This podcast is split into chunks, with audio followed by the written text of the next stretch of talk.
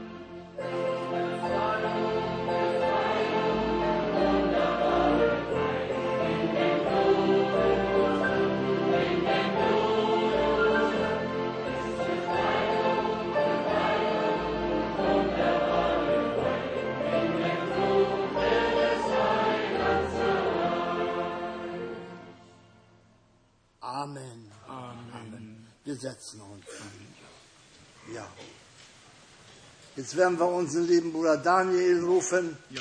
aus Rumänien. Er wird jetzt einige Worte an uns richten. Ja. Wir bitten ihn jetzt gleich zu kommen. Bitte schön, Bruder Daniel. Ja.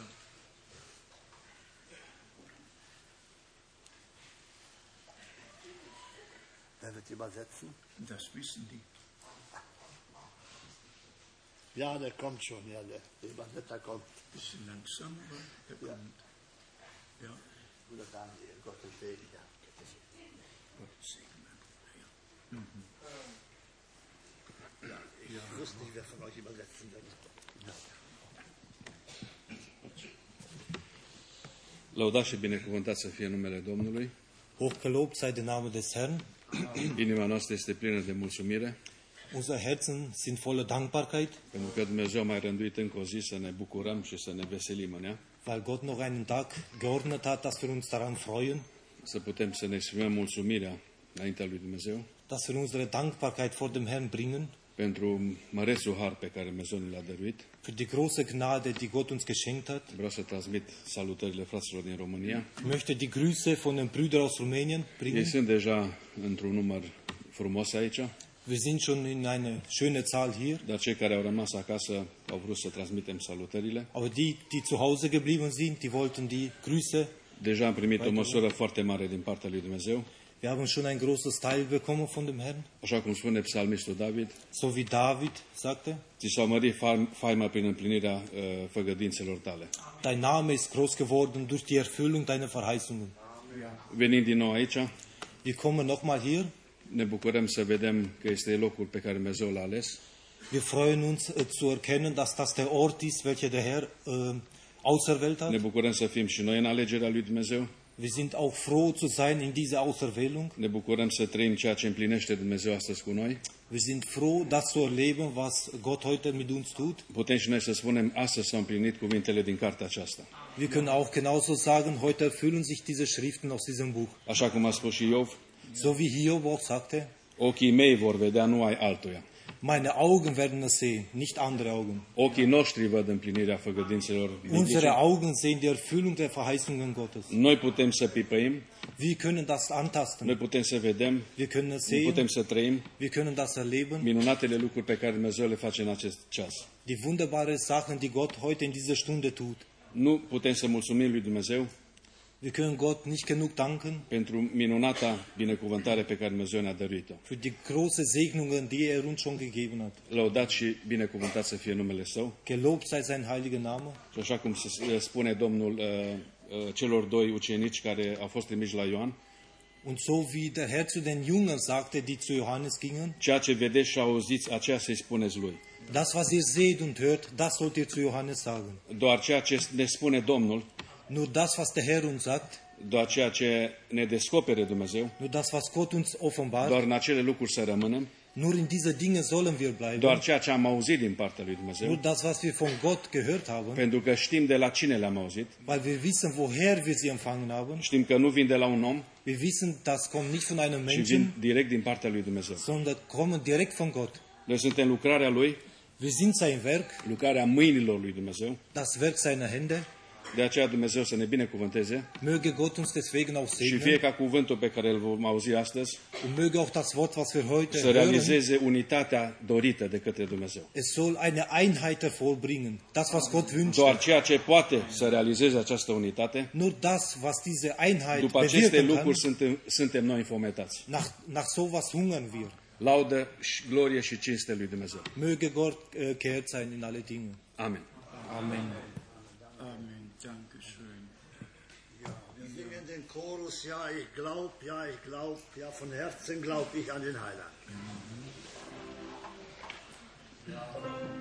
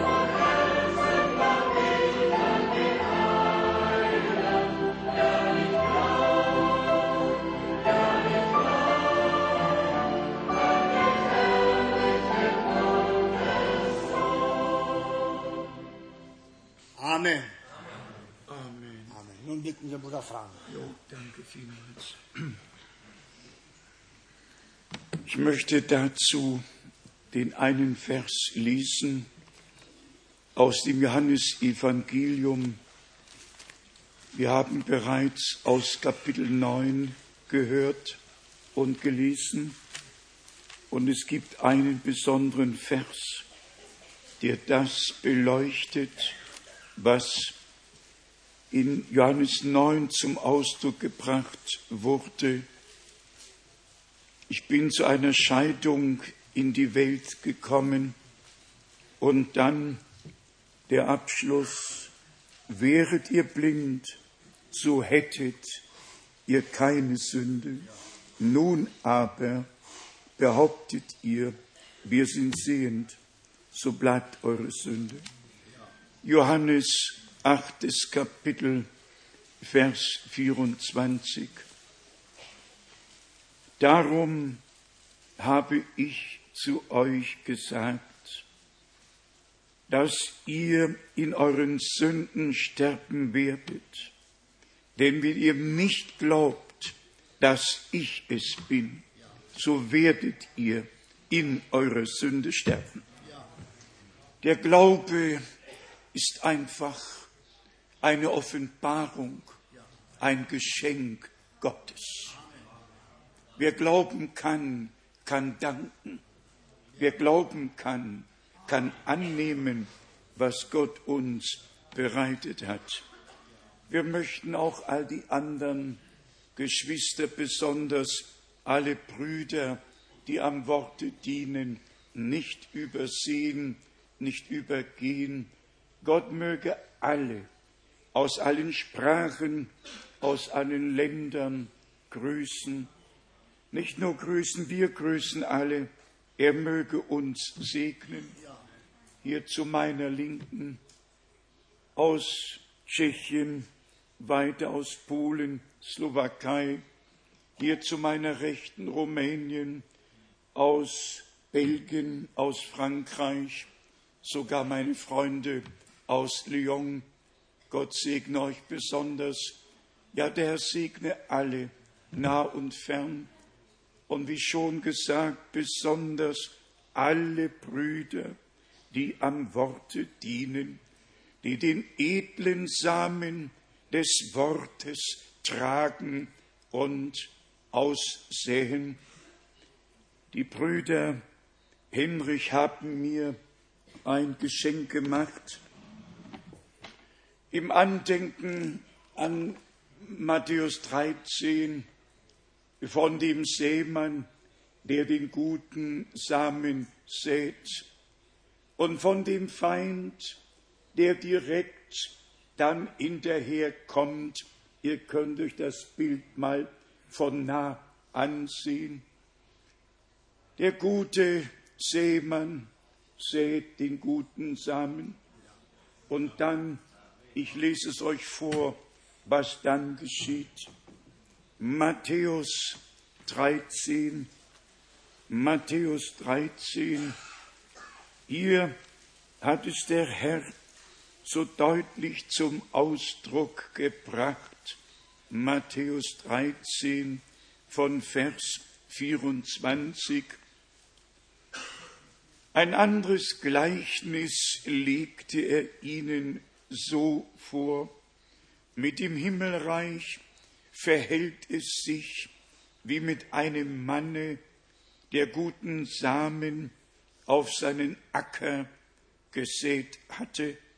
Während aber die Leute schliefen, kam sein Feind, säte Unkraut zwischen den Weizen und entfernte sich dann wieder.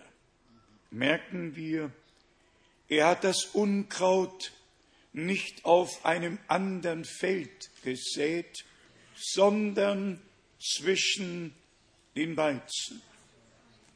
In Vers 37 und 38 er antwortete ihnen, der Mann, der den guten Samen sät, ist der Menschensohn, der Acker ist die Welt, die gute Saat, das sind die Söhne des Reiches, das Unkraut dagegen sind die Söhne des Bösen, der Feind ferner der das Unkraut gesät hat, ist der Teufel.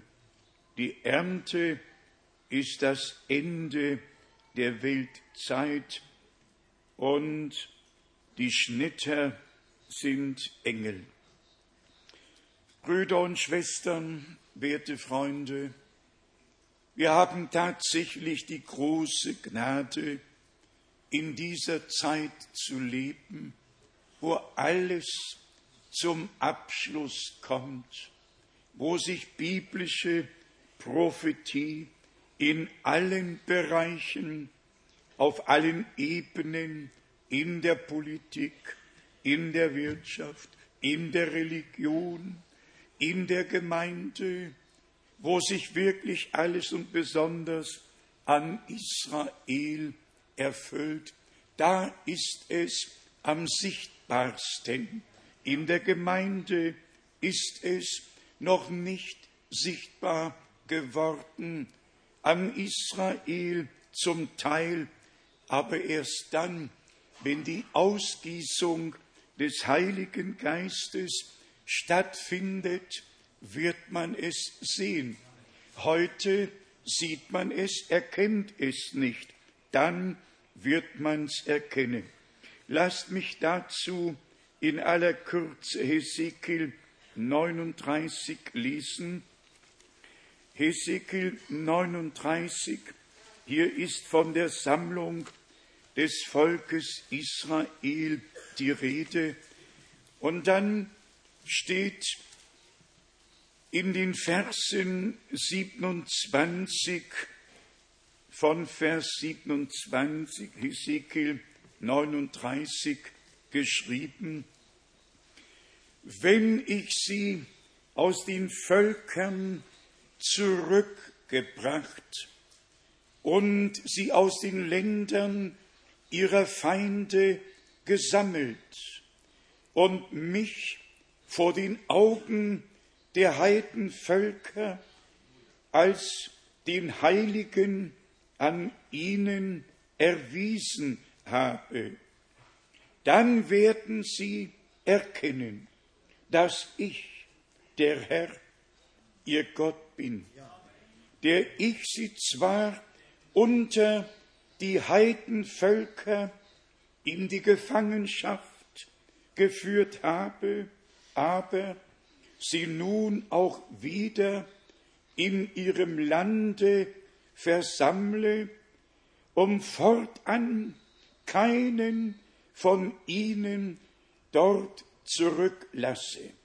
Und ich werde mein Angesicht nicht mehr vor ihnen verbergen, weil ich meinen Geist auf das Haus Israel ausgegossen habe.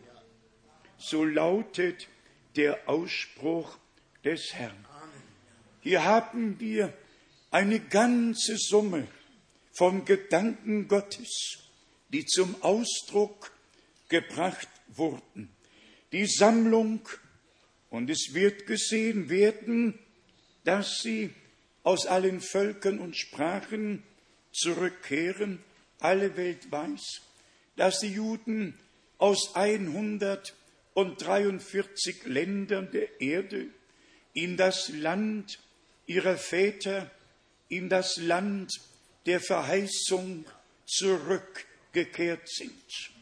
Eines der wichtigsten Zeichen, dass wir jetzt in der Endzeit leben, denn so hat unser Herr gesprochen, erkennet aus dem Gleichnis vom Feigenbaum im Vergleich mit Israel, wenn er saftig wird, dann ist die Zeit gekommen und unser Herr spricht, dieses Geschlecht wird nicht vergehen, bis das alles geschehen ist.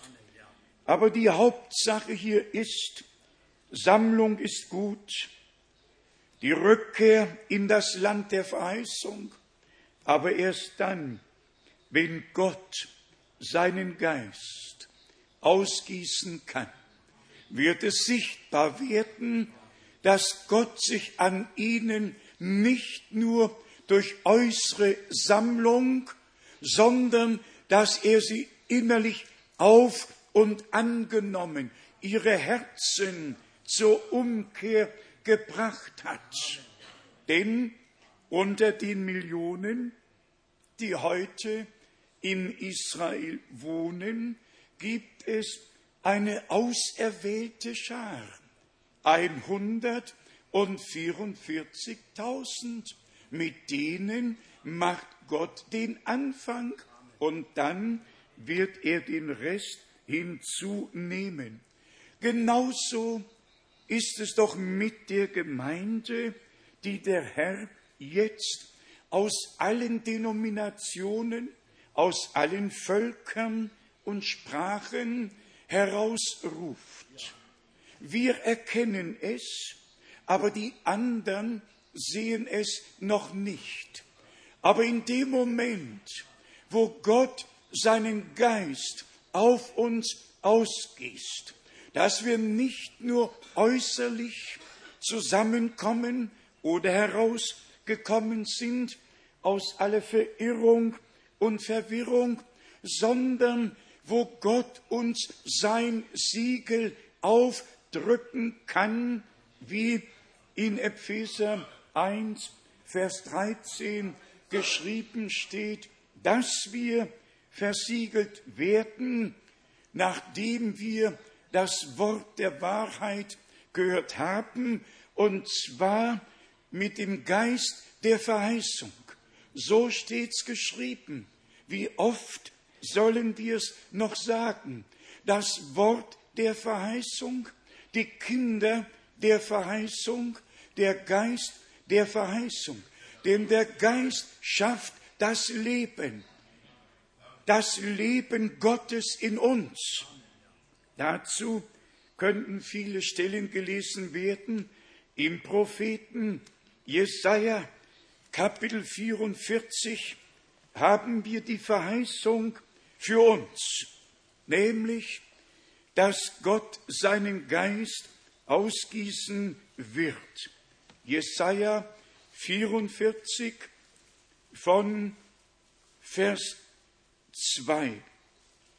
So spricht der Herr, der dich geschaffen, dich von Mutterleibe an gebildet, dein Helfer, fürchte dich nicht, mein Knecht Jakob und du geliebtes Israel, das ich erwählt habe, denn wie ich Wasser ausgieße auf das dürstende Land und Rieselfluten auf dürres Erdreich, so will ich meinen Geist auf deinen Samen ausgießen und meinen Segen auf deine Sprösslinge.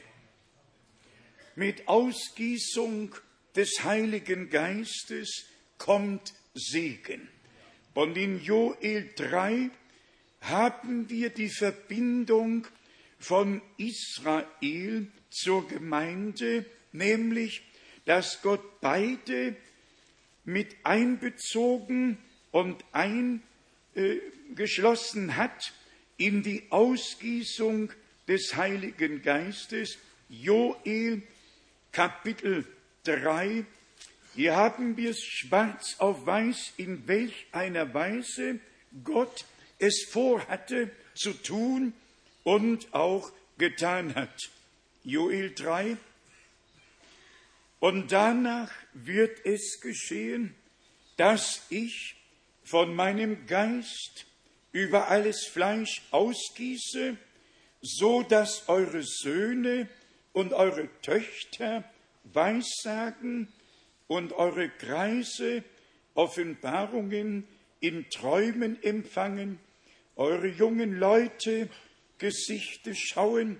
Und jetzt kommt die Gegenüberstellung, dass alle einbezogen sind. Ja, auch über die Knechte und Mägde will ich in jenen Tagen von meinem Geist ausgießen. Beides, Söhne und Töchter, Knechte und Mägde. In Apostelgeschichte, dem zweiten Kapitel, haben wir die Bestätigung, dass am Pfingsttage das Wort aus dem Propheten Joel wahr geworden ist. Apostelgeschichte 2, Vers 16 und 17. Hier erfüllt sich die Verheißung des Propheten Joel. In den letzten Tagen wird es geschehen, spricht Gott. Da werde ich von meinem Geist auf alles Fleisch ausgießen, so dass eure Söhne und eure Töchter Weissagen und eure jungen Männer Gesichter schauen und eure Kreise Offenbarungen in Träumen empfangen. Doch hier ist der Punkt. Wenn wir Hesekiel 39, die letzten Verse bewusst aufmerksam gelesen haben, dann spricht Gott schon von dem letzten Abschnitt mit Israel, der noch vor uns liegt. Und wir müssen einfach sehen, dass Gott Frühregen und dass Gott Spätregen verheißen hat. Am Anfang und am Ende hat Gott sich vorgenommen, auf übernatürliche Weise in der Gemeinde und dann auch in Israel wirksam zu sein. In, Im Propheten Jesaja im 32. Kapitel haben wir die herrliche Verheißung und nicht nur Verheißung, sondern wir werden gemahnt, auf das zu achten, was hier geschrieben steht. Jesaja 32 von Vers 15. Doch endlich wird der Geist aus der Höhe über uns ausgegossen werden, dann wird die Steppe zum Fruchtgarten werden und der Fruchtgarten zum Wald, dann wird das Recht sogar in der Steppe wohnen und die Gerechtigkeit eine Stätte im Fruchtgarten haben. Und jetzt kommt das Wichtigste. Und die Wirkung der Gerechtigkeit wird Friede sein und das Ergebnis der Gerechtigkeit wird Ruhe und Sicherheit für immer. Was haben wir gestern gelesen in Matthäus, dem elften Kapitel? Und danach spricht unser Herr nur noch kurz auf das Wort Matthäus 11, Vers 25 und dann die Betonung auf Vers 28. Zu der Zeit hob Jesus an und sagte, ich preise dich, Vater, Herr des Himmels und der Erde, dass du dies vor Weisen und Klugen verborgen und es Unmündigen geoffenbart hast. Ja, Vater, denn so ist es dir wohlgefällig gewesen. Alles ist mir von meinem Vater übergeben worden und niemand erkennt, wer der Sohn ist, als nur der Vater und niemand erkennt, wer der Vater ist, als nur der Sohn und der, welchem der Sohn ihn offenbaren will. Aber gerade nach diesem so tiefen und gewaltigen Ausspruch spricht unser Herr, kommet her zu mir alle, die ihr mühselig und beladen seid, ich will euch Ruhe schaffen, nehmt mein Joch auf euch und lernet von mir, denn ich bin sanftmütig und von Herzen demütig, so werdet ihr Ruhe finden für eure Seelen. Wenn wir nicht bereit sind, uns in das Joch zu begeben mit unserem Herrn, ich glaube, alle wissen, was ein Joch ist. Elisa hat mit zwölf Jochochsen gepflügt, als Elia den Mantel über ihn geworfen hat und kein Wort sagte, sondern seines Weges ging.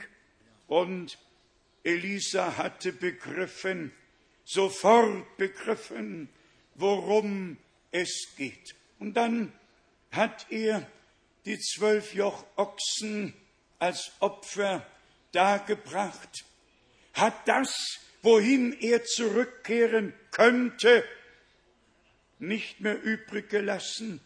Es war nichts mehr, wohin er hätte zurückkehren können.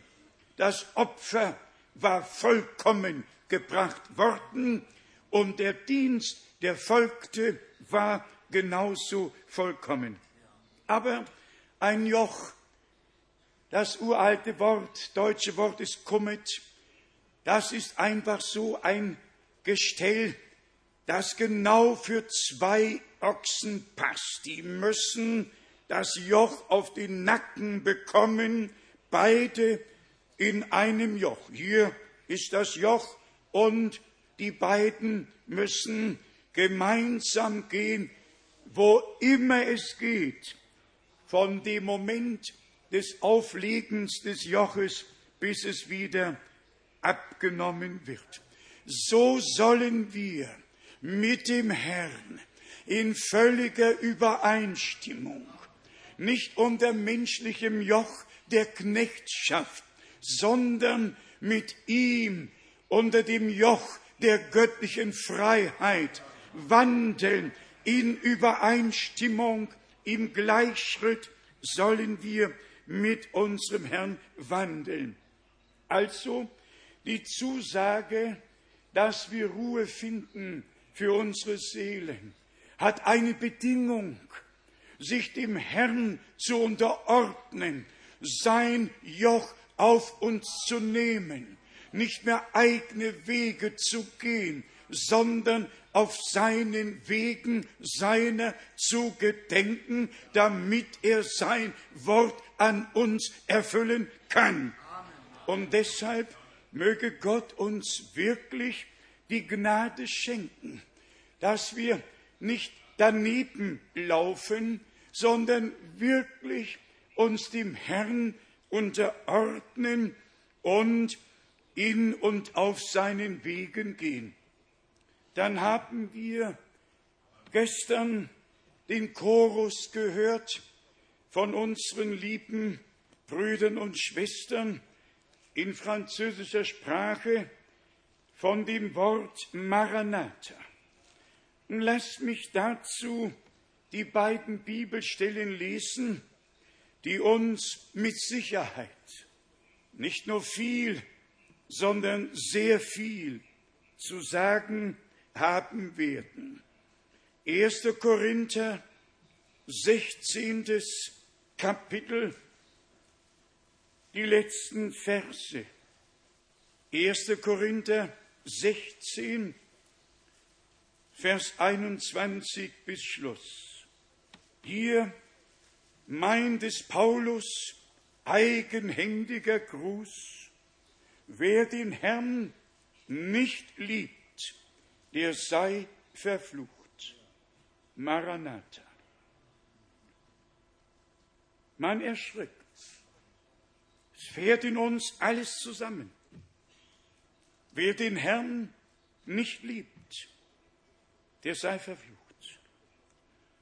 Ein Mann, der nur Gnade und Liebe verkündigt, aber derselbe Mann hat in Galater 1 schreiben müssen, und wenn ein Engel vom Himmel käme und euch ein anderes Evangelium verkündigen würde, Fluch sei über ihm.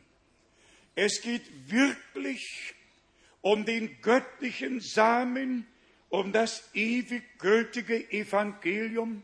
Es geht darum, dass in dieser Zeit keine Vermischung durch Deutungen unter das Volk gebracht wird, sondern das reine, wahre Wort Gottes, wie es am Anfang verkündigt wurde, auch jetzt verkündigt wird. Direkt danach schreibt der Apostel, die Gnade des Herrn Jesus sei mit euch. Ja, wenn seine Gnade mit uns ist, dann geht es uns so, wie Mose es beschrieben hat in 2. Mose 32.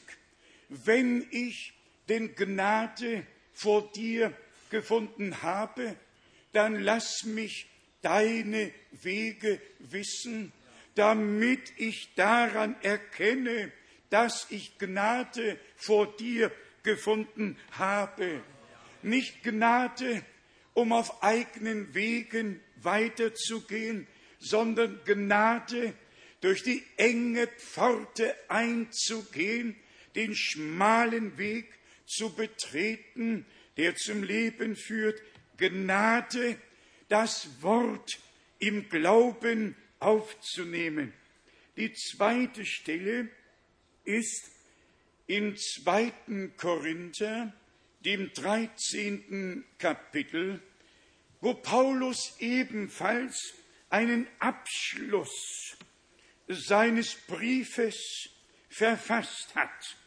Hier steht geschrieben im, von Vers 11, 2. Korinther 13, von Vers 11, im Übrigen, liebe Brüder, freuet euch.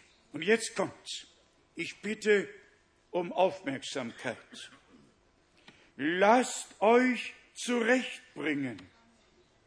Nehmt Ermahnungen an.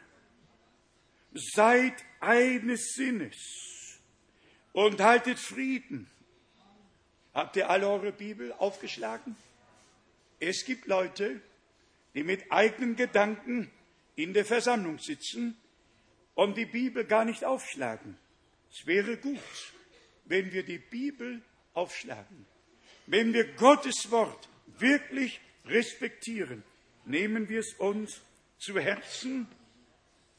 Im Übrigen, liebe Brüder, freuet euch, lasst euch zurechtbringen. Sind wir dazu bereit? Wozu haben wir die Belehrung? Damit wir zurechtgebracht werden, damit alles wieder in den rechten Stand zurückgebracht wird. Dann nehmt Ermahnungen an. Wer von uns wird Ermahnungen annehmen? Wer ermahnt heute noch? Alle reden hinterm Rücken, was sie wollen, und keiner kommt und schaut einem in die Augen. Brüder und Schwestern, hier werden wir von Gott angesprochen. Lasst euch zurechtbringen. Nicht der andere möge sich zurechtbringen lassen, sondern du und ich.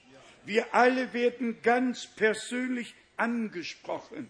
Wir müssen aufhören, den Splitter im Auge des Bruders zu sehen und unseren Balken zu übersehen. Wir müssen einfach Gnade vor Gott finden, dass wir selber zurechtgebracht werden und Ermahnungen annehmen und dann erst geht in Erfüllung, seid eines Sinnes.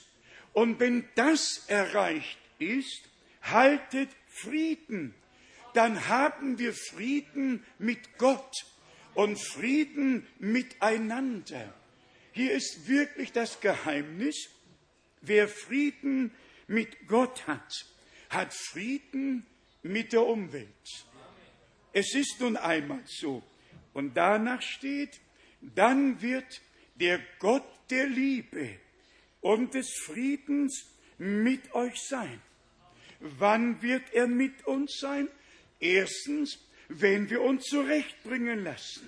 Zweitens, wenn wir Ermahnungen annehmen. Drittens, wenn wir eines Sinnes geworden sind. Nur so können wir Frieden miteinander halten. Und dann steht geschrieben, dann wird der Gott der Liebe und des Friedens mit euch sein. Und das wollen wir. Wollen wir es? Seid ehrlich. Wollen wir, dass der Gott der Liebe und des Friedens mit uns ist? Lasst uns die Gebrauchsanweisung lesen und Gebrauch davon machen. Lassen wir uns zurechtbringen, lassen wir uns ermahnen. Und dann geht in Erfüllung, dass wir eines Sinnes werden und Frieden unter uns ist. Und der Gott der Liebe und des Friedens mit uns sein könnte. Danach steht, grüßt einander mit dem heiligen Kuss. Es grüßen euch die Heiligen, die Gnade des Herrn Jesus Christus und die Liebe Gottes und die Gemeinschaft des Heiligen Geistes sei mit euch allen. Dann haben wir Gemeinschaft im Geiste und durch den Geist. Dann kennen wir einander nicht mehr nach dem Fleische, sondern wie Gott uns in Christus angenommen, mit sich selber versöhnt, alles vergeben, den ganzen Schaden gut gemacht hat, so nehmen wir einander auf und an und wissen, so wie der Herr mir nichts anrechnet und alles vergeben hat, so rechnet er unserem Bruder und unsere Schwester nichts an. Wir vergeben und Gott vergibt uns allen. Und dann ist alle Rechthaberei zu Ende. Und der Gott des Friedens kann mit uns sein. In Timotheus lesen wir im ersten Kapitel ein besonderes Wort, das uns darauf hinweist, welch eine Verantwortung mit der Verkündigung des Wortes verbunden ist. Und wenn Paulus von seiner Berufung spricht, man kann sie nachlesen in den drei Kapiteln Apostelgeschichte 9, 22 und 26, dann spüren wir, worum es eigentlich geht. Und hier im ersten Timotheus, im ersten Kapitel, im ersten Vers steht, ich, Paulus, ein Apostel Christi Jesu, nach dem Auftrage Gottes, unseres Retters und Christi Jesu, der unsere Hoffnung ist, lesen wir gleich Vers 3, adressiert an Timotheus, seinen Mitarbeiter, ich habe dich bei meiner Abreise nach Mazedonien aufgefordert, noch länger in Ephesus zu bleiben, damit du gewissen Leuten gebietest, keine fremden Lehren vorzutragen. Es ist einfach so, dass Männer Gottes nicht aus Lust sagen müssen, dass Irrlehren falsche Lehren sind. Die Gemeinde muss bewahrt werden, muss bewahrt bleiben. Man kann nicht zuschauen, wie die unmöglichsten Lehren verbreitet werden. Wir haben das göttliche Mandat, die heilige Pflicht vor unserem Gott, der Gemeinde gegenüber, die reine, wahre Lehre auf den Leuchter zu stellen und alles, was nicht mit der ursprünglichen Verkündigung übereinstimmt, ist Deutung, aber nicht mehr Originalwort Gottes.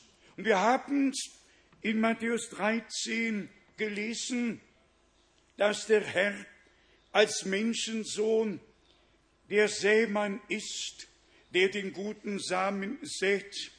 Und dann hat er seine Boten dazu bestellt, in alle Welt zu gehen, das Evangelium zu verkündigen, alle Völker zu lehren, das teure Wort Gottes in alle Welt zu tragen. Das geschah schon damals. Paulus hat die bekannte Welt bereist, hat das Wort getragen und hat seinem Mitarbeiter Timotheus ans Herz gelegt. Ich habe dich in Ephesus. Und Ephesus war doch die beste Gemeinde von allen, die in der Offenbarung beschrieben wird. Offenbarung, zweites Kapitel.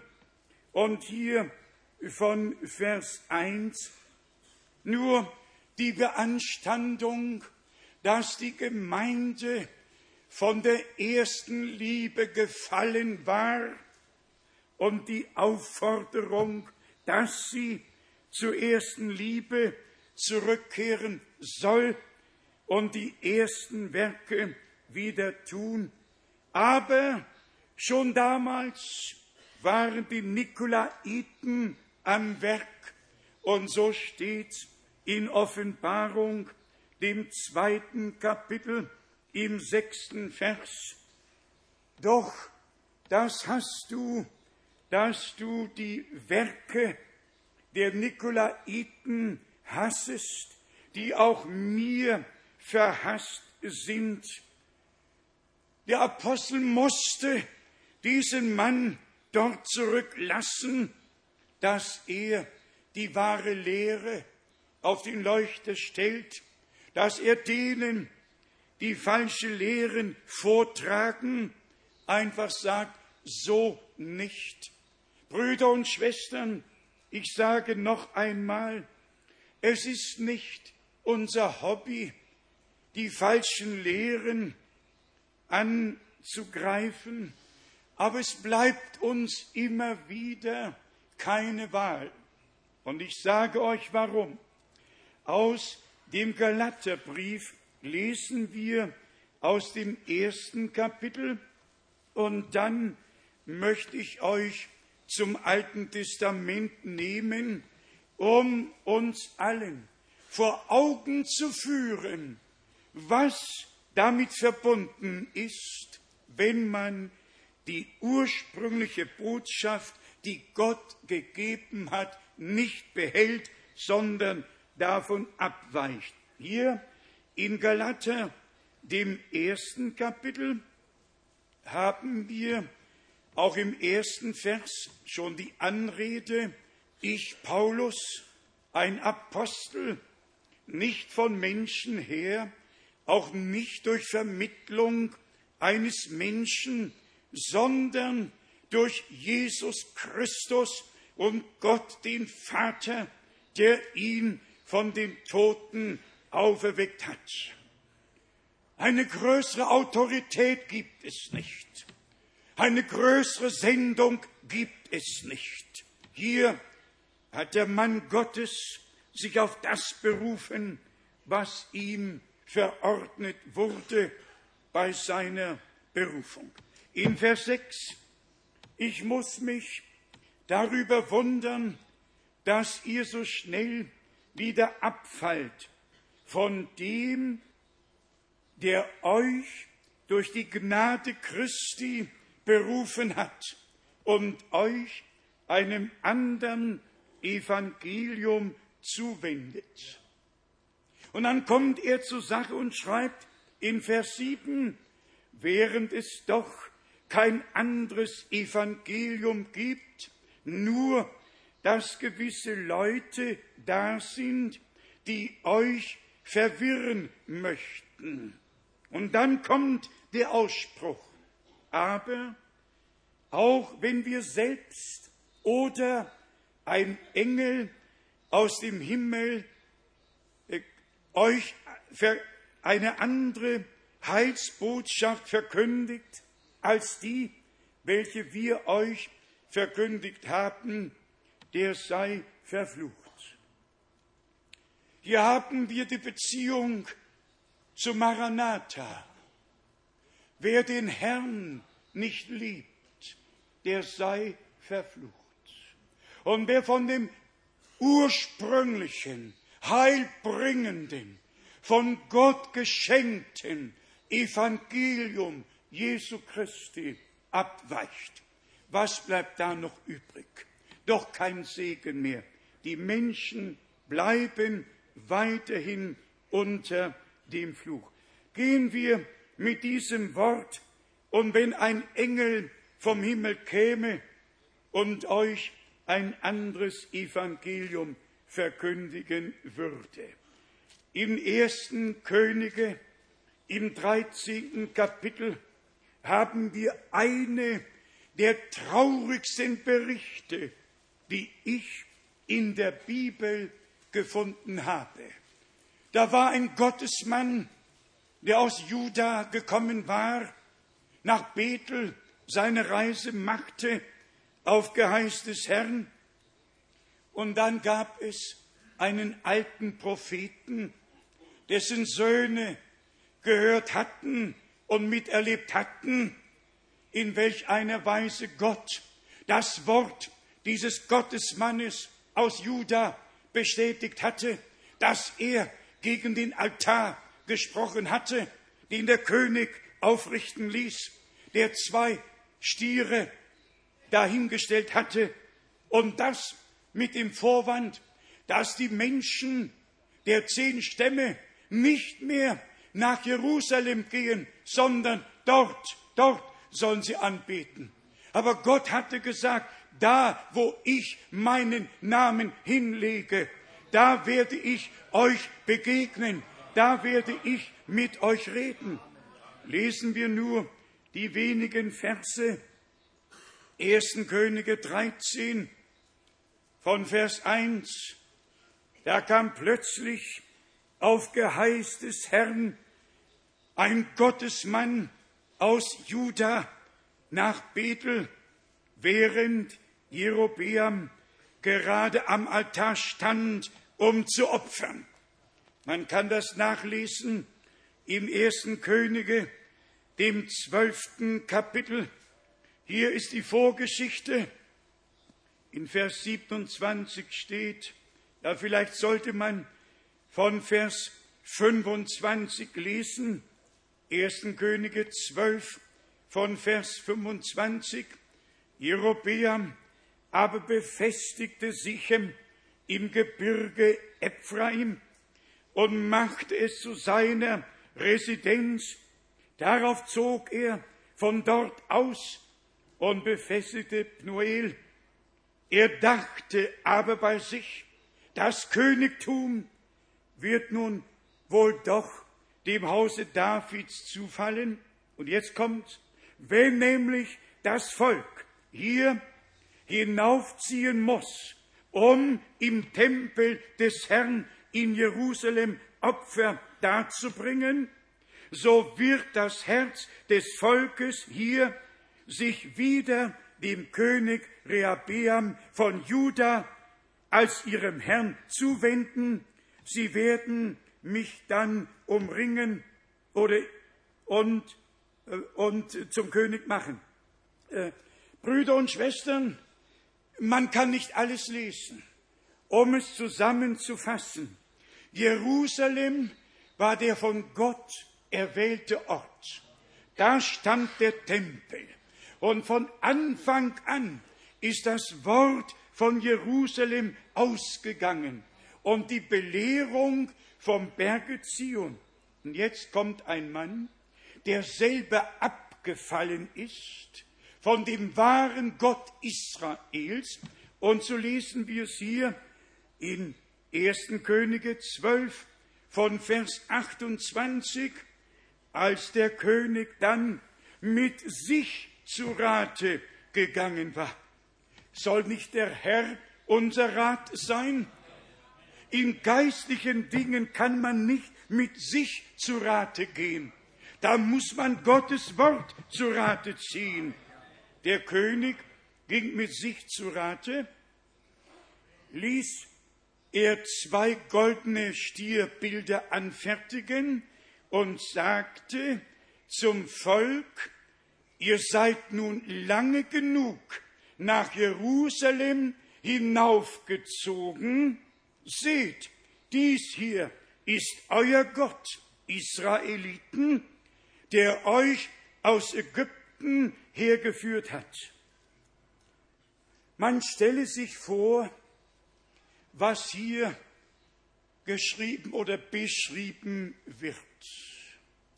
Geht nicht mehr nach Jerusalem, da wo das wahre Wort ist, wo die wahren Propheten waren, wo der Herr sich offenbarte. Nein, bleibt hier. Ich mache euch eine Opferstätte. Ihr könnt ja hier opfern. Brüder und Schwestern, das ist die große Not aller Denominationen. Sie haben sich von Jerusalem abgewandt und haben ihre eigenen Altäre in ihren Kirchen und Freikirchen aufgerichtet und sie opfern einem Gott, den es gar nicht gibt. Und da mag jemand sagen, ist das nicht ein bisschen viel? Das ist noch zu wenig.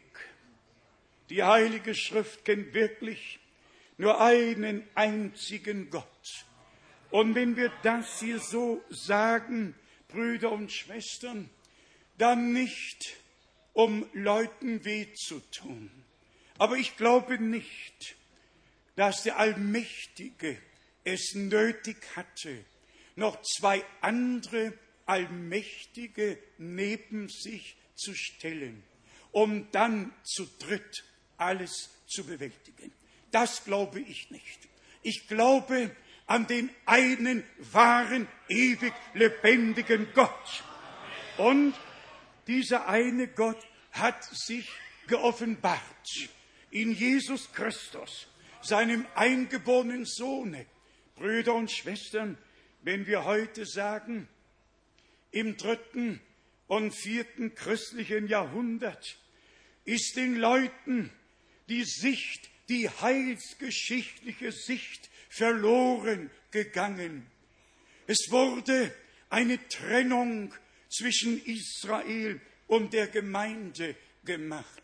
Eine Trennung zwischen Altem und Neuem Testament. Die Juden wurden verflucht, das Alte Testament beiseite gelegt, das Neue gedeutet, wie es gerade passte. Und ich glaube nicht, dass Gott möchte, dass ich, wir oder die Christenheit das glaubt, was Tertullian, ein Mann aus Tunesien, als Trinitätslehre geformt hat. Ich glaube nicht, dass Gott von irgendeinem Menschen auf Erden fordert, zu glauben, was Männer im dritten und vierten Jahrhundert erfunden und gedichtet haben und als Glaubensbekenntnisse und später als Dogmen festgelegt haben. Das ursprüngliche Evangelium ist hier. Wir gehen nicht zu dem zurück, was Athanasius, Augustin, Tertullian und wer sie alle waren, sagten. Wir gehen zu dem zurück, was Petrus, Johannes, Jakobus, was Paulus im Auftrage Gottes gesagt haben. Ewig gültiges Evangelium Jesu Christi, unseres Herrn. Und ich frage alle Welt, kann uns jemand darum und dafür böse sein, dass wir zum Wort zurückkehren, dass wir den ursprünglichen Glauben, wie er uns im Worte hinterlassen wurde, angenommen haben?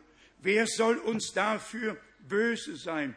Vielleicht diejenigen, die zurückbleiben, die den Ruf nicht hören, die nicht herauskommen, die sich nicht unter das Joch Christi bringen lassen, die ihre eigene Freiheit haben möchten.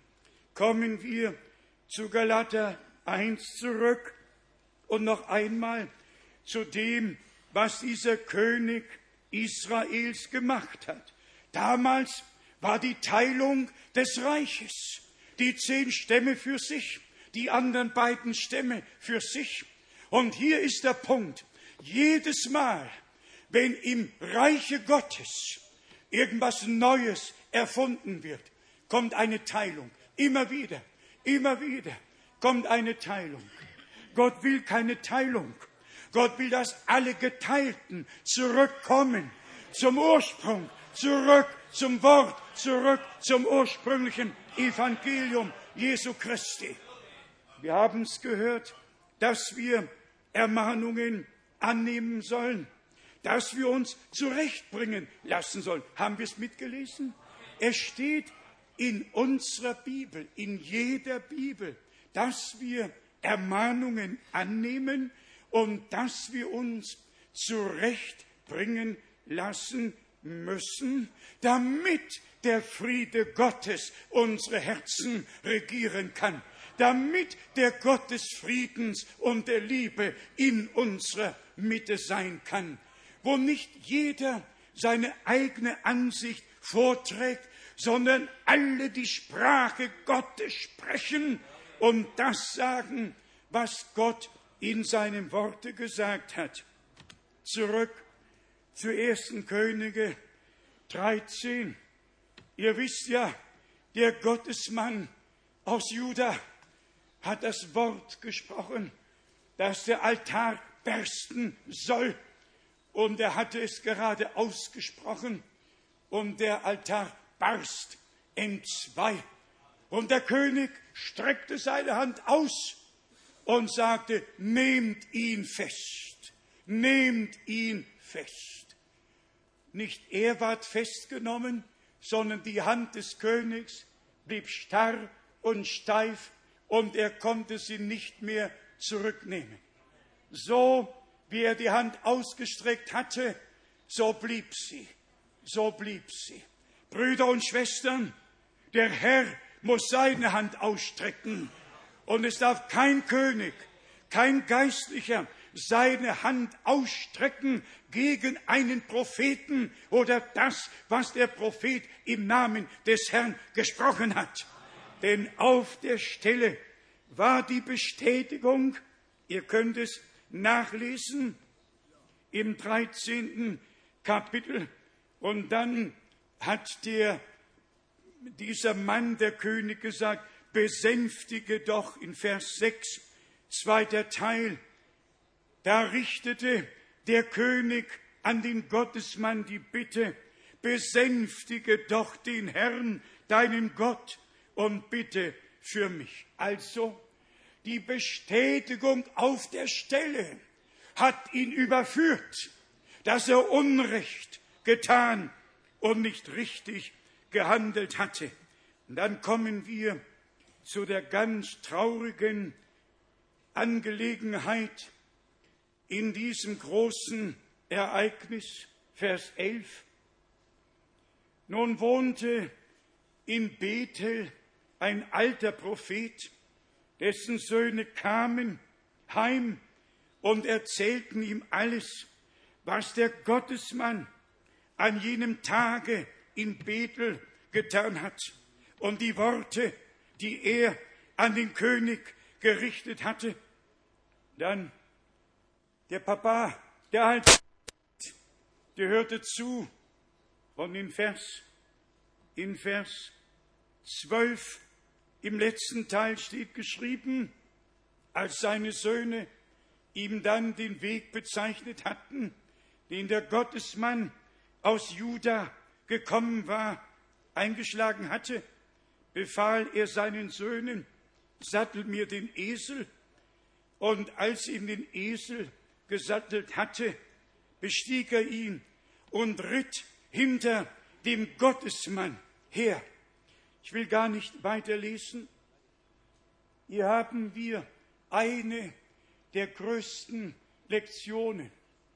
Da war ein alter Prophet, in Bethel, den Gott nicht mehr als Sprachrohr gebrauchen konnte, war alt geworden und siehe da, Gott der Herr sendet einen Gottesmann aus Juda, um das Wort auszusprechen und an Ort und Stelle auch zu bestätigen.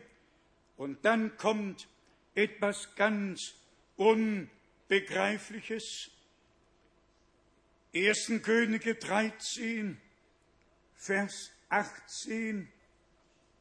Aber jener entgegnete ihm, auch ich bin ein Prophet wie du. Und ein Engel hat mir auf Geheiß des Herrn geboten, bringe ihn mit dir in dein Haus zurück, auf dass er Brot esse und Wasser trinke. Damit hat er ihm die Unwahrheit gesagt. Gott der Herr hatte gesagt, gehe hin, sprich das Wort, das Urteil. Es geschah. Aber Gott der Herr hatte auch gesagt, kehre nicht auf den gleichen Wege zurück, auf dem du hingehst, und esse nicht und trinke nicht, sondern richte den Auftrag aus und kehre auf einem anderen Wege zurück, wie du hingegangen bist. Mitten in dem großen Erfolg, den Gott geschenkt hatte, in der Bestätigung, der Altar barst, der König bat, dass der Prophet, der Gottesmann, vor dem Herrn eintreten sollte und ihn besänftigen, dass das Gericht ihn nicht allzu sehr treffe. Und dann kommen die Söhne des alten Propheten, den Gott nicht mehr gebrauchen konnte, nach Hause und sagen, hör mal, Papa, da ist etwas Gewaltiges geschehen.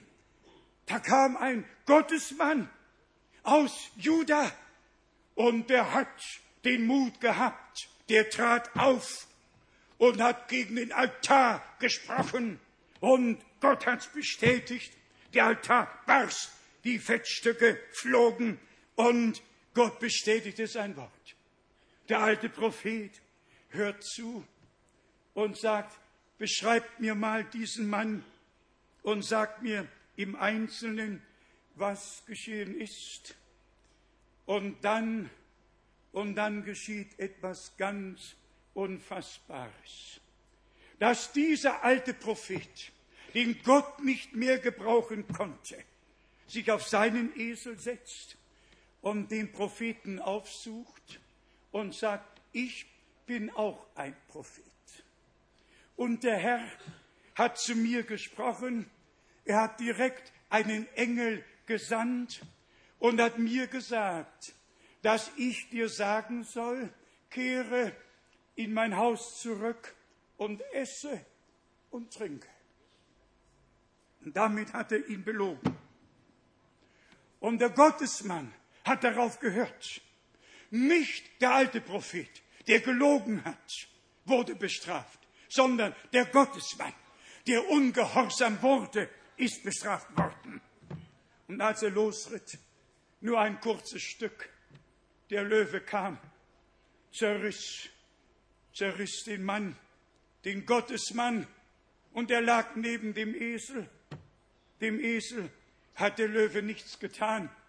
Sogar alle Leute, die vorbeigingen, denen hat der Löwe nichts getan. Und dann kam der alte Prophet und hat gejammert.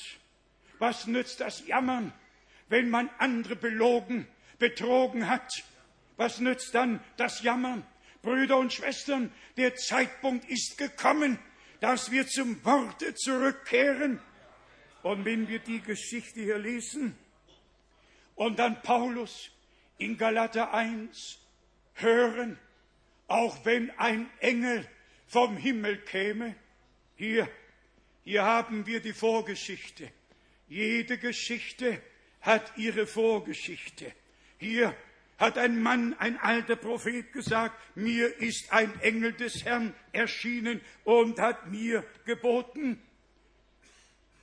Die größte, ja, die größte Lüge muss fromm eingepackt sein, sonst wird sie nicht angenommen. Und so wie Gott der Herr gesagt hatte, an dem Orte darfst du nicht trinken, an dem Orte darfst du nicht essen, so hat der Feind diesen alten Propheten dazu gebraucht und genau das Gegenteil gesagt. Komm mit mir zurück, denn so hat der Herr mir geboten. Du sollst essen und trinken. Ja, was sollen wir heute sagen? Warum hat Paulus gesagt, und wenn ein Engel vom Himmel käme und euch ein anderes Evangelium verkündigen würde, der Fluch ist über ihm. Kann ich das zurücknehmen? Kann ich sagen, Paulus, was du geschrieben hast, ist zu hart? Es kann nicht hart genug sein und es kann nicht deutlich genug sein, dass der Geist der Wahrheit zum Wort der Wahrheit führt und der Geist des Irrtums belügt und betrügt sogar Propheten, wenn sie nicht auf das Originalwort Gottes hören. Auch ein Prophet darf sich nicht vom Originalauftrag und Wort Gottes lösen. Er muss für immer damit verbunden bleiben. Das ist die Lektion, die wir alle zu lernen haben. Der oder die Menschen hätten sagen können, ja, dieser alte Prophet hat gesagt, Brüder und Schwestern, mich interessiert nicht, was ein alter Prophet gesagt hat. Mich interessiert nur das, was Gott durch den Mund der Propheten gesagt hat, die er gesandt, die er berufen und deren Wort er bestätigt hat. Denn so steht geschrieben, der das Wort seiner Knechte bestätigt. Da war das Wort bestätigt. Und der alte Prophet hätte Respekt haben müssen vor der göttlichen Entscheidung, dass dieser Gottesmann an das, was der Herr geboten hatte, gebunden war. Brüder und Schwestern, hier stehe ich, Gott helfe mir, Gott helfe uns allen. Wir können nicht anders, als im Originalwort zu bleiben, zum Ursprung zurückzukehren. Was interessiert mich, was all die falschen Propheten sagen, all die falschen Lehrer sagen? Wir haben es gestern gelesen. Paulus schreibt in 2. Timotheus 4, dass Lehrer kommen werden, die nach dem, was den Menschen die Ohren jucken, äh, predigen und lehren werden. Und unser Herr hat die größte und eindringlichste Warnung in Matthäus 24 gegeben. Er sagt, es werden viele falsche Propheten auftreten. Und die falschen Propheten verkehren das Wort des Herrn. Sie setzen außer Kraft, was der Herr gesagt hat und feiern sich selbst und lassen sich feiern mit aller Charismatik und mit allem, was dazu gehört. Und wenn wir dann noch sagen, dass alle falschen Propheten die Lehre des falschen Propheten verteidigen und verkündigen, wenn wir heute an dieser Stätte sagen, dass nur Gott und Gottes Wort wahrhaftig ist und dass wir alles mit der Heiligen Schrift prüfen müssen, dann sagen wir das mit göttlichem Auftrag, um der Gemeinde Jesu Christi wirklich zu dienen. Wir können nicht auf das hören, was Menschen sagen zum Beispiel. Matthäus 28 wird von allen in den Raum gestellt und alle sagen, der Herr hat gesagt, der Herr hat gesagt. Und alle gehen überhaupt nicht zur Apostelgeschichte, dem zweiten Kapitel, um zu sehen, wie ausgeführt wurde, was der Herr im Missionsbefehl gesagt hat. Um es ganz kurz zu machen, wenn unser Herr spricht, lehret alle Völker und taufet sie hinein in den Namen des Vaters, des Sohnes und des Heiligen Geistes, dann muss uns zuerst der Name geoffenbart werden, in den ich hineintaufen soll. Ehe ich taufen kann, muss ich doch wissen, in welchen Namen ich hinein zu taufen habe, denn ich soll ja in den Namen hineintaufen. Petrus am Pfingsttage unter der Inspiration des Heiligen Geistes rief aus, tut Buße und lasse sich ein jeglicher von euch auf den Namen Jesu Christi zur Vergebung eurer Sünden taufen. Nicht eine Vergebung durch Amtsträger, nicht eine Taufe, die gar keine Taufe ist, sondern erst die Verkündigung, dass Jesus Christus, der Sohn Gottes, zu uns gekommen, den Preis am Kreuz auf Golgatha bezahlt hat, dass Gott in Christo war und die Menschheit mit sich selber versöhnte. Nicht die Religionsannahme, sondern Jesus Christus muss auf und angenommen werden, denn so steht's geschrieben im Johannesevangelium, dem ersten Kapitel, wie viele ihn aber aufnahmen, denen gab er Macht, Gottes Kinder zu werden, nämlich allen, die an seinen Namen glauben. Was haben wir gelesen? In Johannes 8, 24. Wenn ihr nicht glaubt, dass ich es bin, so werdet ihr in eurer Sünde sterben. Nicht Religion, sondern lebendiger Glaube an Jesus Christus, unseren Herrn und Erlöser. Er hat im Tode die Macht genommen. Er hat uns ewiges Leben gebracht. Und deshalb steht geschrieben, wer den Sohn Gottes hat, der hat das ewige Leben. Und wer den Sohn nicht hat, der hat das Leben nicht. Brüder und Schwestern, fassen wir zusammen. Es geht nicht nur darum, dass wir die Endzeitereignisse einordnen können. Wir sind Gott dankbar dafür, denn allein wenn wir an Daniel 12, Vers 4 denken, verschließe das Buch, versiegle alles bis zur Endzeit, dann werden viele darin forschen und die Erkenntnis wird zunehmen. Und dann, wie wir es in Vers 8 gelesen haben, ich las das wohl oder hörte das wohl, verstand es aber nicht. Und dann die Brücke geschlagen, dass jetzt am Ende der Gnadenzeit grundsätzlich jedes Geheimnis, das im Worte verborgen ist, geoffenbart wurde.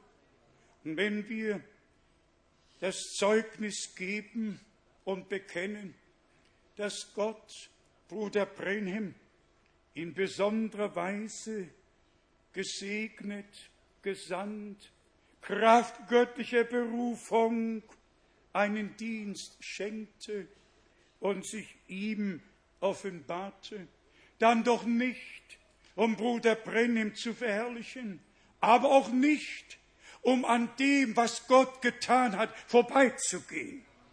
Ich rate keinem Menschen auf Erden. Auch solch den Feinde habe ich selber habe keine Feinde, aber manche Leute mögen mich zum Feind erklärt haben. Das ist ihre Sache. Aber das wünsche ich keinem Menschen auf Erden.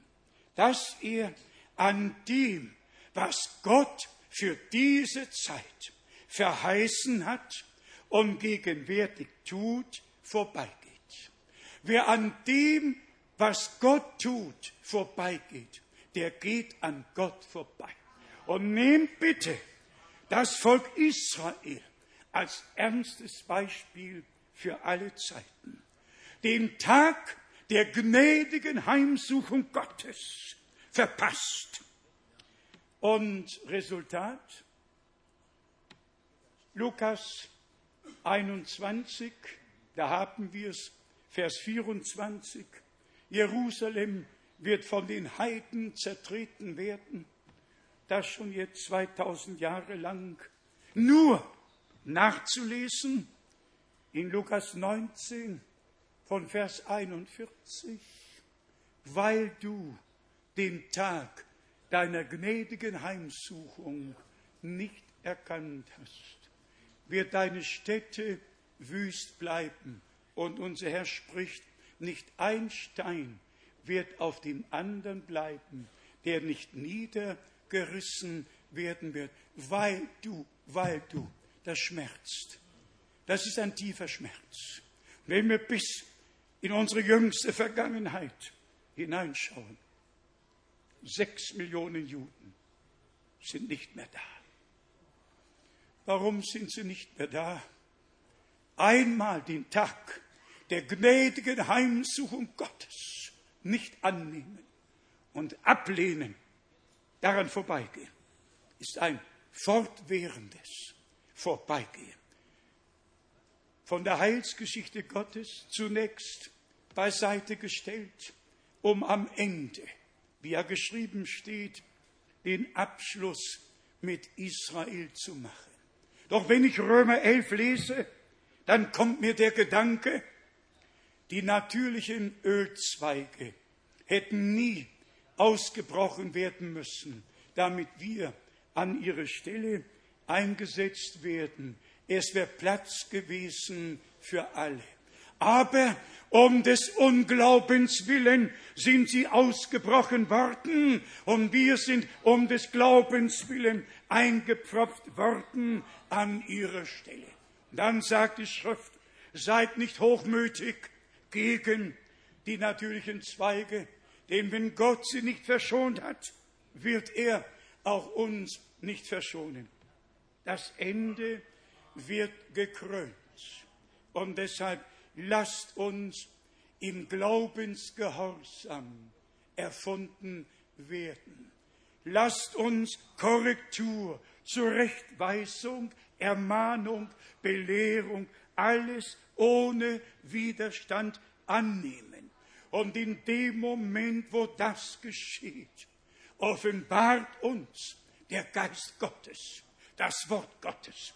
Und dann wird keiner unter uns sein, der zu einem alten System zurückkehren oder auf das, was ein alter Prophet gesagt hat, dem seine Söhne erzählten, was durch den Gottesmann geschehen war, und dann die Behauptung, auch ich bin ein Prophet. Zu mir ist ein Engel direkt gekommen und hat mir gesagt, du sollst in mein Haus zurückkommen. Ich sage noch einmal, Galater 1 hat eine Vorgeschichte, eine so traurige Vorgeschichte. Was nützte dem großen Gottesmann die Verkündigung, die Bestätigung, wenn er am Ende selber auf eine Lüge reingefallen ist? Lasst uns ausharren bis ans Ende und uns beugen unter die gewaltige Hand Gottes. Und Paulus hat diese Stelle einen zweiten Vergleich, gibt es in dieser Weise nicht.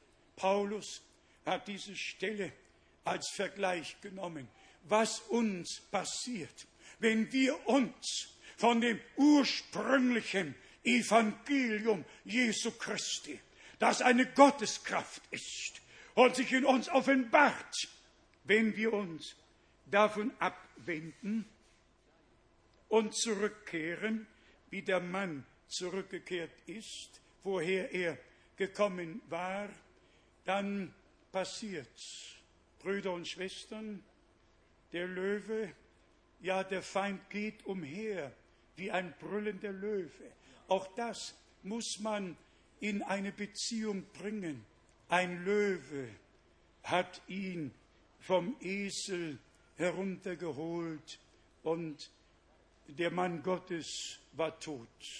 Es nützte kein Jammer. Brüder und Schwestern, wer sich von Gott abwendet, wird das Ziel nicht erreichen.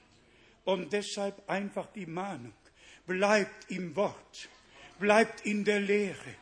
Ein Herr, ein Glaube, eine Taufe. Lasst euch von niemand etwas anderes sagen.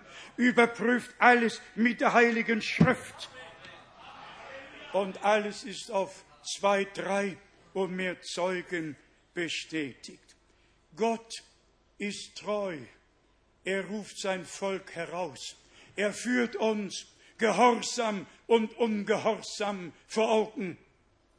Das, was damals geschah, ist deren Geschichte. Was geschieht mit dir heute? Was geschieht mit mir heute?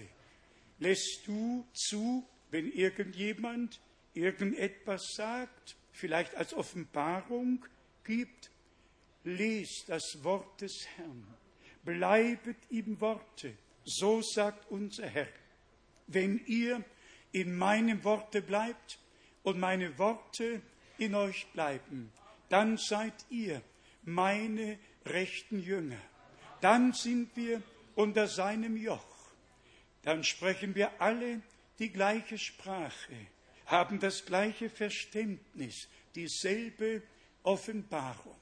Brüder und Schwestern, das schenke uns der allmächtige Gott, der uns gewürdigt hat in dieser Zeit, das uralte Wort frisch vom Thron zu hören und durch den Geist geoffenbart zu bekommen.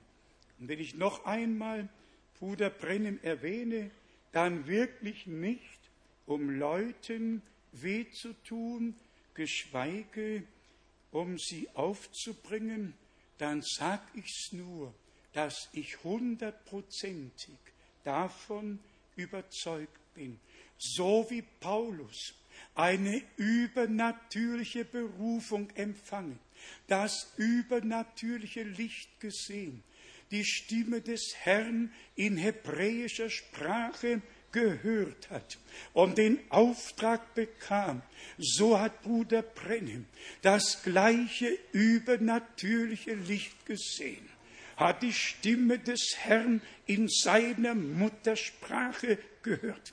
Und das ist eigentlich das Herrliche, dass der Herr immer in der Muttersprache spricht. Auch wenn jemand vier, fünf oder mehr Sprachen beherrscht, wenn der Herr direkt zu uns spricht, dann immer in der Muttersprache, kein einziges Mal in einer anderen Sprache. Ich will darauf nicht näher eingehen. Ich bin nur dankbar, dass das Muster der Bibel so klar vor unseren Augen ist und dass wir tatsächlich unsere Entscheidung in der Gegenwart Gottes treffen müssen, und zwar ganz und gar. Nie mehr zurück, nie mehr zurück. Der Gottesmann kehrte zurück und das war die Not. Es gibt für uns kein Zurück. Es gibt für uns nur noch ein Vorwärts. Ein Vorwärts mit dem Herrn, bis wir vom Glauben zum Schauen kommen. Welch ein herrliches Evangelium. Welch eine wunderbare Botschaft hat Gott uns in dieser Zeit aus Gnaden geschenkt. Mögen alle an diesem Ort, in allen Völkern, Sprachen und Nationen gesegnet sein. Höret das Wort des Herrn. Kehrt nicht zurück, geht vorwärts. Ihr habt die Wahrheit erkannt. Die Wahrheit hat euch frei gemacht. Gott hat sein Wort bestätigt schaut nicht mehr zurück. Auch nicht in die Gemeinden, aus denen ihr kommt. Und nehmt nicht, ich hätte fast gesagt, nicht zu viel mit. Ich muss aber sagen, nehmt gar nichts mit. Möge alles hinausgetan sein, dass Gott euch füllen kann, dass keine Vermischung stattfindet. Einfach neu, alles neu, alles neu. Unser Gott ist ein herrlicher Gott. Ihm gebührt die Anbetung und der Lobpreis. Wir sind sein Volk, die Herde seiner Hand. Und er hat zu uns gesprochen und hat uns gewiesen, worauf es ankommt, nämlich auf Glauben und Gehorsam. Glaube und Gehorsam bis zum Ende. Auch nach der Bestätigung Gottes, die der Herr uns schenkt, müssen wir im Glaubensgehorsam den Weg gehen, die, den der Herr uns geboten hat. Es hat keinen Sinn, nach der Bestätigung ungehorsam zu werden, sondern nach der Bestätigung noch im Gehorsam gefestigt zu werden, um dann vorwärts zu gehen und alles andere zurückzulassen. Gott segne euch, geliebte Brüder, die am Worte dient. Euer Arm muss sicher zum Himmel emporsteigen. Gott segne euch alle. Wir stehen auf zum Gebet. Singen wir alles neu, alles neu.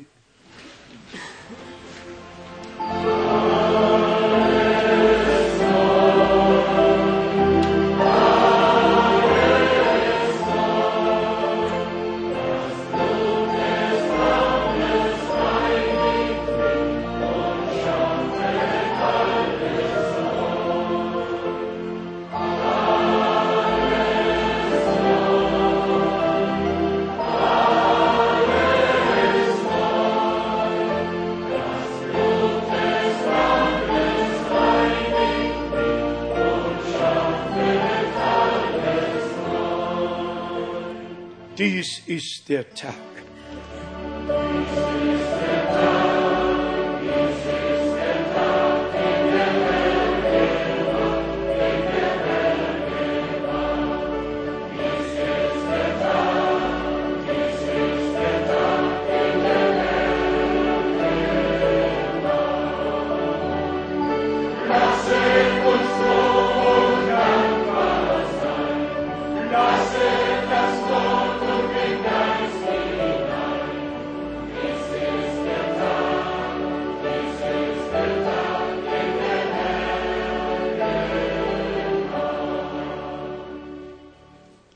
An alle dienen den Brüder das Wort aus dem Timotheusbrief, dem ersten Kapitel, Vers 3, so wie Paulus seinen Mitarbeiter zurückgelassen hat, diesmal in Ephesus, damit er nach dem rechten